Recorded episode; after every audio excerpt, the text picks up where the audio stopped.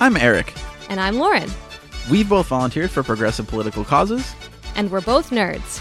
Growing up, She-Ra was one of my favorite shows. I've never seen it before. Catching it on Netflix again recently, it struck me how modern the show still feels. Even though it's definitely a product of its time.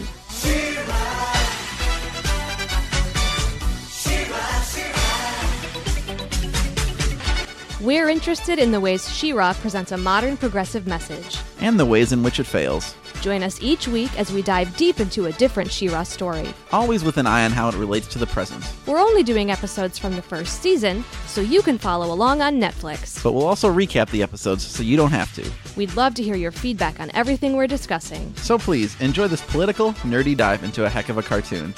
This, this is She-Ra, Progressive, Progressive of Power. Power.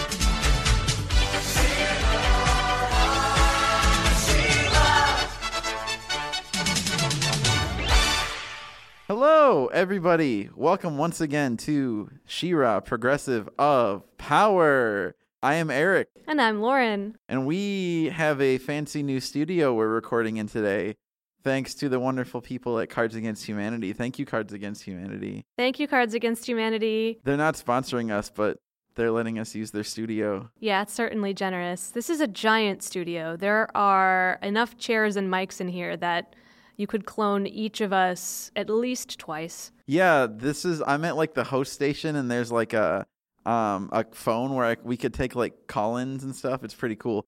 This is where Hello from the Magic Tavern records and improvised Star Trek. Oh my God. I know. They're so glamorous. That's like not that mystifying to us because we know all those guys. But right. When I tell people I know Magic Tavern, they're like, what? No. Right. I was just uh, at a pizza place a couple weeks ago and Matt Young was there. And I've known Matt Young for years and years. And yet I was like, oh, my God, it's Matt Young. As if that's like not my friend. Yeah, it is. Right. I see Sean Kelly on the street in my neighborhood all the time. Oh, Sean's one of the best dudes. Are we dropping too many names at this point? Yeah. Uh, so today we're doing an episode called Just Like Me, which is one of my favorites. My little Dark Horse guidebook calls it a hidden gem, which I think is true because I had no recollection of this episode. Fans don't often talk about it, but when I was going through my post-Wonder Woman rewatch, I stumbled on it, and I'm like, damn, this one's pretty good. So let's talk about it. It starts with the familiar trope of yet another bold young girl whose village is being harried by the Horde, and she's very frustrated, and so she decides to go find the rebellion to help. But she doesn't want just any rebel. She has to have She-Ra, because to this young girl, everyone is a coward. Her parents are cowards. Bo is a coward. Adora is a coward. Only She-Ra stands up to the Horde, which is funny because she actually finds Bo and Adora, and she's like, I don't want you. I want She-Ra. Adora's kind of bummed out by that because she's also kind of getting some lip from Bo and is getting the sense that kind of everybody thinks that She-Ra is just some headstrong warrior and Adora's a coward because she's kind of arguing for smarter tactics. So she turns into She-Ra to try to solve this problem. She rescues the girl. They go back to camp. They make a plan to save the village. And then, then they do, kind of, but what happens is the Horde general in charge of the village, Modulok, has this uh this weapon, this eleventh hour weapon that actually uses She-Ra's strength against her and drains her of her power. And boy, isn't that just the perfect kind of commentary on the moral of this story. And so it is not She-Ra, but Adora who defeats Modulok by using her inspired tactics and athleticism with all the village watching. And all of a sudden this little girl's like, oh, I guess you don't have to just be strong to fight the Horde. I guess you can be lots of things and be an effective fighter. And so she kind of learns the moral of the story and everybody's happy. And Adora's kind of identity crisis is resolved. And that's what I want to talk about with this episode is is kind of Adora's place as this rebel hero. I mean, the subtitle of this episode is like Heroism and Responsibility. It's it kind of questions like what can one person do, especially when you have all these kind of iconic figures uh, above you, be it She-Ra or like Barack Obama. Like how do you follow when there's such a great example? What does one measly person do? Uh, I also think it's interesting because this whole season, Lauren has been asking, why does Adora have a secret identity? And this episode is kind of exactly about that. So what do you think about that? There are a few uh, common threads in this episode that I've been bringing up throughout our podcast. Uh, why does Adora have a secret identity is definitely one of them. And I really enjoyed the overall message of this episode. Um, not to jump to the end, but I'm going to do that. The kind of idea is, well, the title is Just Like Me. And I found myself predicting what that would mean. You know, is it this little girl is just like She-Ra? It, you know, what is that going to be? And the message ends up being, well, it's fine to have an idol. It's fine to have someone you consider your role model. But in the end, the best person you can be is just like you.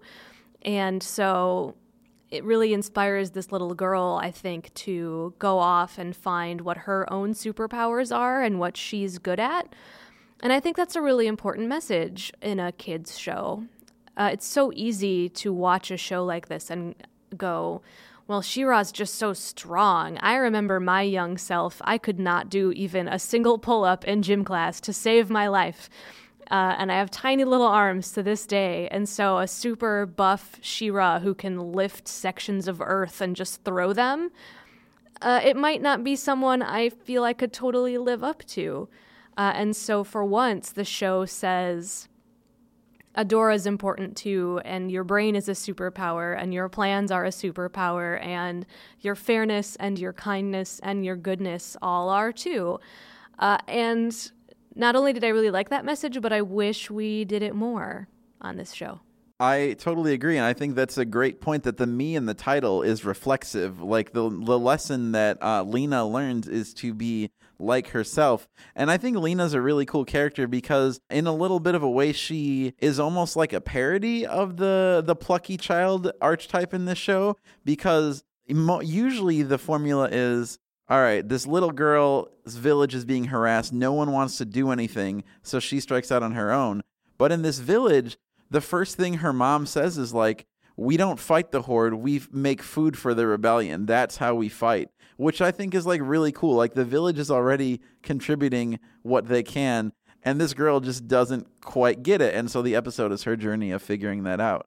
So I actually want to talk about that line from the mom, because there are a few sentiments or moments in this episode that I feel like maybe aren't entirely paid off or aren't entirely resolved. Because as we also saw in the Rock People episode, even though the Rock People episode claimed to glorify pacifism and peace and other ways of living, in the end, the Rock People gave up their pacifism and fought. And similarly, I thought, we make food for the rebellion. That's our best way to be heroes. That could have been such a cool theme, but the mom actually ends up like busting out of jail and physically assaulting the Horde general. And once again, sort of tells us, sure, you can fight in your own way, but you should still punch people. Punching people is still super cool. That's true. I I, I kind of felt, because I liked that moment, I thought it was more situational, like with her back against the wall. Like she will fight, but her preferred method of fighting is food supply. Uh, but I, I think your point is correct, too, that in an action show, like, well, sometimes it just it's comes always down to be punching. Action, yeah. Yeah. The other thread was that uh, I couldn't quite figure out what Bo was about this episode. Yeah. He, at the beginning, had, as you said, some lip for Adora, started seeming to doubt her leadership abilities and, and doubt her ability to solve problems and be, you know, the rebel icon that she's supposed to be. But later on, there was almost a, a jealousy, you know, um, because She-Ra gets to save the day and the little girl wanted She-Ra and not Bo. He seemed embittered by that, too. What lesson do you think he learned this episode, if any? Yeah, I don't... I mean, Bo's character was kind of not super well developed. And according to, again, this handy Dark Horse guide, uh, initially there were scenes of him framing the episode where in the beginning, like, he's trying to teach Adora how to uh, be a good archer, and she's already better than him at it. And so he's very salty. And then in the end, they kind of revisit that idea that, like, Adora doesn't really need Bo to teach her anything. So I think initially he was kind of supposed to be this like grumpy foil the whole time, and so much of that gets cut. he's just kind of a jerk in this episode, right? Like, he kind of seems like he's on the sidelines being like, but I'm important too. Yeah, and I, I, I did notice they gave him his moment where he says, my diamond arrow can shoot through anything, and sort of his marksmanship and his tools combined with She-Ra's awesome ability to apparently walk on a tightrope in heels, no big deal, saves this girl. But it's never really acknowledged out loud that, like, that situation needed them both. Normally, I make fun of these shows when they're too heavy-handed or on the nose, but this could have used a little more of that. Like, hey, we, we needed everyone in this equation. True. I I really like that bridge scene because it's I think it's a great example of making tension without having, like, a supervillain on screen, which I always appreciate when these action shows find a way to create a scenario like that without violence. Uh, even though there's obviously, like, a dangerous threat there, it's not, like, a punching threat, you know? Why did the bridge break? I think it was just old and rickety, right? Like, okay. It was just dramatic timing. As long as I didn't miss something. As far as Bo, I actually laughed out loud. There's this really great cut where Bo's like, all right, Lena, we're going to go rescue your parents. And then immediate cut and Bo's cut. In prison. Yeah. Yeah. Again, it's it was like maybe we were trying to teach Bo a lesson about being reckless because he was very reckless in the beginning. I think that's probably it. Yeah, because Adora... You know, there's even, and again, this episode has really expressive animation. This is directed by the same guy who did Huntara, Tom Tataranowicz, and he always kind of went the extra mile. So there's that great animation in the beginning where Adora's hiding behind a wall, and then Bo just, like, breezes past her. Like, we don't need stealth. We'll just fight our way like She-Ra would do. And I think that probably is ultimately his lesson, that sometimes you need a little bit of cleverness. Absolutely. And one of the parts of this episode that was more on the nose is uh, Adora sort of jokingly refers to herself as a mere woman, uh, implying that the Horde generals or the Horde at large probably would underestimate her just because of her gender. And while that's true for Adora, I actually liked applying it more to the mother character because the mother character just kicked butt. And so the women in this episode, I think, all told, including Lena, were the ones who took charge, and I'm assuming that was quite intentional. I don't doubt it. Yeah, that whole, the phrase, you're just a regular woman, that gets thrown around a lot. Lena says it to Adora, first of all. Modulok says it to Adora, and then at the end, Adora embraces it, which is, uh, it's cool. I, it really, I think, this episode definitely has this girl power thing going on really hard, which is nice. I really like you using the word embraces it. We've touched on this in, in in earlier episodes, but something that I've learned in my life is to embrace the type of woman that you are. There's a lot of toxicity among women, unfortunately, to be competitive, whether that means have the nicest clothes, the prettiest makeup and look, who gets a man, who gets married. I feel like especially through advertising, uh, we're encouraged to sort of one-up one another. Women are stereotypically catty, and I think it's a lot of just the fault of society around us telling us that that's what we're supposed to be. Look at so many movies. And so the phrase, I'm not like other girls, gets thrown around a lot. I'm so glad that that trope is getting tired because I grew up thinking... I wear jeans and a t-shirt and like video games. I'm not like other girls. Right. I don't like drama. I just hang with the boys. Yeah. I'm one of the guys. Yeah. I dye my hair purple. I'm not like other girls. That's so gross and unsupportive. And only as an adult have I really started to embrace, A, support other women, but B, it's okay to be stereotypically feminine. You don't need to shun femininity to still be a strong and independent, self-reliant female. And so now I do wear makeup every day, and I do wear dresses most of the time. I am right now, listeners at home. And it's it, true. It doesn't it doesn't take away like my strength or my intelligence. You can be beautiful, like I think She-Ra is, and also smart and also strong. They, they don't They don't pull away from each other. And so to see Adora be like, I'm all of these things too. Adora gets to be clever and planful, and She-Ra gets to punch things, and she's she's all of the above. She gets to embrace it.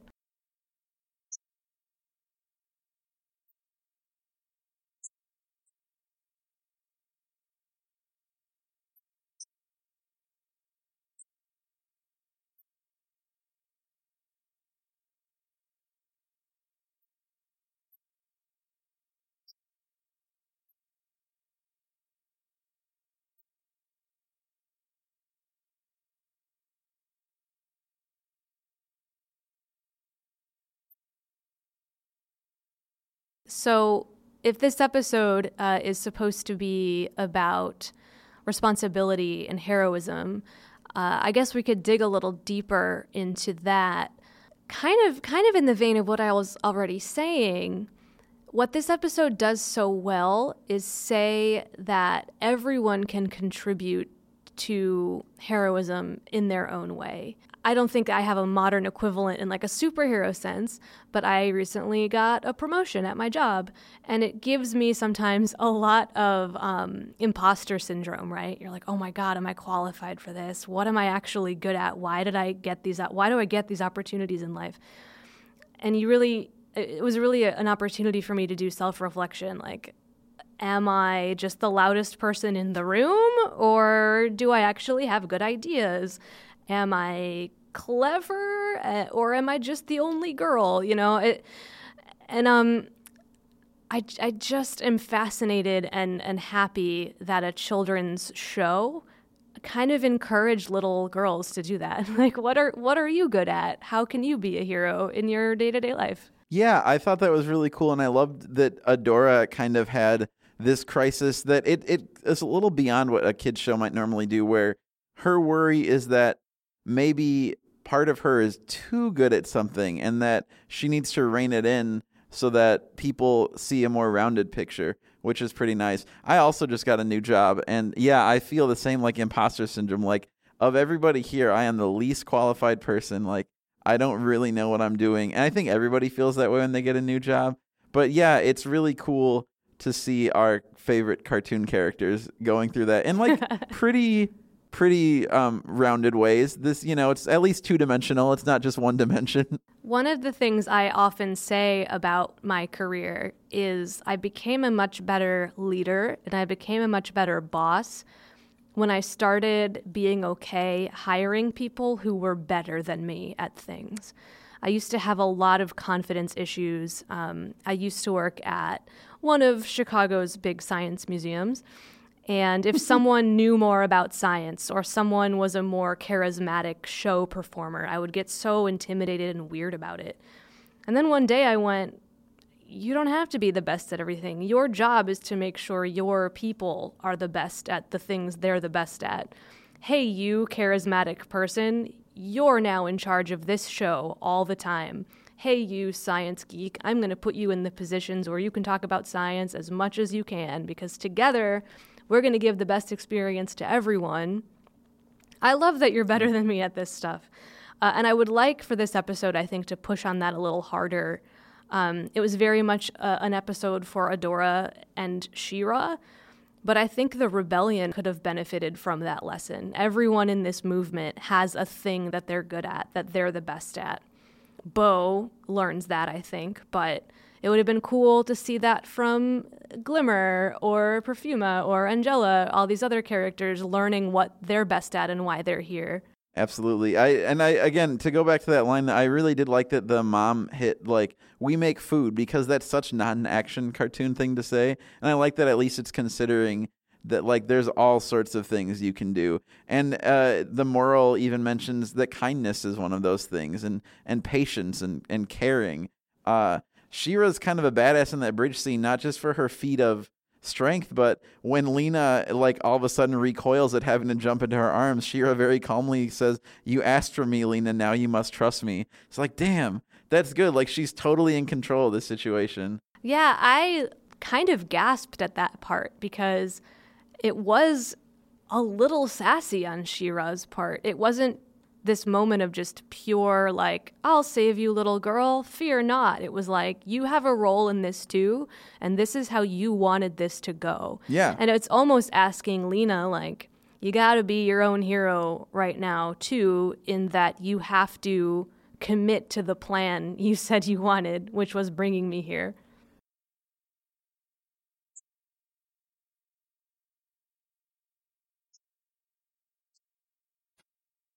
For either personally or anecdotally, is there kind of anybody that you look up to where in currently or in the past you've been like, I don't think I could be that person, and like that they cast some kind of shadow over your own aspirations? Like, is that a thing you've you've related to before? I'll start w- with with this is And I've just kind of, because my new job is is a leadership role, so I'm really also very happy to hear you give your your leadership suggestions. So I've kind of been trying to think about, for me, what what do I think makes a good leader, and how do I make myself more like that? And I'm realizing that there are some people I interact with on a, not day-to-day, but a frequent basis, who always are just so effusive. They're always just so genuinely happy to see someone and to converse with someone, and it's not put on, and it's not like flirty. It's just like who they are is they genuinely enjoy like interacting with the friendly person. And I'm like, man, I need to teach myself how to be like that, because I think like to a degree I am, but I also I don't really have a good poker face, so I can easily show like frustration sometimes, and I need to shift my focus to not be like that. But people who are like that, man, it it blows me away. I uh Those people are my heroes. It's such a good trait. I think, I mean, I definitely agree with you. It's why people who are just likable and good conversationalists and even, frankly, flatterers get really far in life, because everyone likes feeling good around other people. Yeah, exactly. And, you know, I think sometimes, though, your tendency, not your, Lauren's, but one's tendency is to think that that is some kind of uh secret scheming, like I'm doing this to market myself. And I think for some people it is, but I think once you interact with people enough, you get a sense that really there are people like that out there, like genuinely just like pleasant, kind people all of the time. For sure. I guess if we're going to go less individual people and more individual traits, the example that I actually was just thinking of earlier today was my own stage fright. Mm. Years and years and years I had crippling stage fright. The first time it really like affected me in a quantifiable way was in eighth grade. We always had a Christmas musical, and I, to this day, believe I had the best singing voice in my class and just choked every time they ever asked me to audition or like try. Oh no. So I ended up with just a role that didn't sing very much because I couldn't get over the like terrible fear. Similarly, I was in choir in high school, was always trying out for musicals, and very rarely got solos in choir because every time I had a tryout, I would just freak out and choke. It just happened so often. And then when I did have solos, by the time I got off the stage, I would just be like patchy, pale, white, green, and red, just like all over my skin because Ugh. I was so terrified. And it sucks to know, like, I can sing. I know I can. I have this one ability and this one strength. And this problem I have is just torpedoing it, right? And so I got to college at Bradley University in Peoria, uh, and they have an improv troupe there called Barbecue Kitten, and it's still there to this day. Uh, I shout out to all my kittens in Peoria. And I was just like, I'm going to do this. And they had this brilliant um formula where every Wednesday night the improv troupe would have rehearsal, but they were open rehearsals, and so anyone interested could come to rehearsals and jump in on the games and just play and improvise with the cast. And so even though I was terrified all the time, slowly, slowly, slowly, I would raise my hand and volunteer to do a few games, and then a few more, and then a few more, until one day I was invited to shows.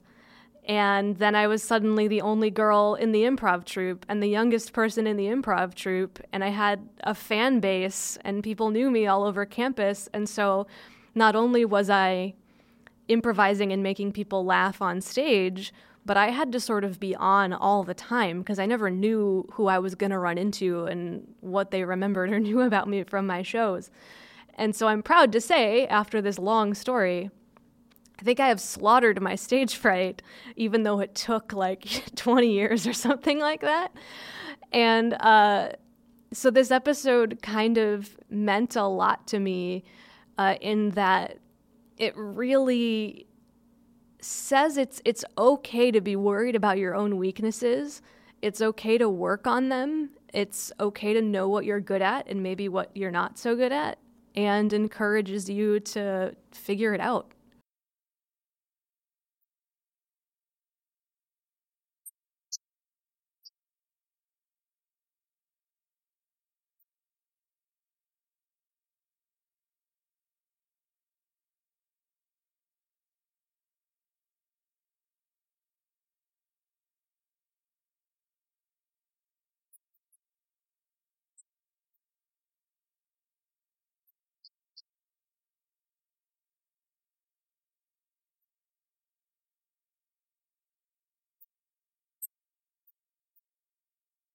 Found you, Lookie. Yeah. I'm going to, every episode I find him, I'm going to be pumped. You're going to get fifteen, thirty, however many episodes of this we do. Every time I do it, it's a great day. Lookie, you have been found. Uh, so this time, Lookie says, I don't know about you, but I'm always amazed at She-Ra's physical strength. But she also has other powers, like love and kindness and fairness. Did you ever think of those as being powers? Well, they are. They work for She-Ra, and they can work for you. And that's really sweet, Lookie. Yeah, I think that's really sweet, and it very much matches the episode. It does. It it kind of is a restatement of the final scene. It's almost what Adora says to Lena, but you know what? It's worth saying again. And I think this is one where it's okay to, to bring it back around.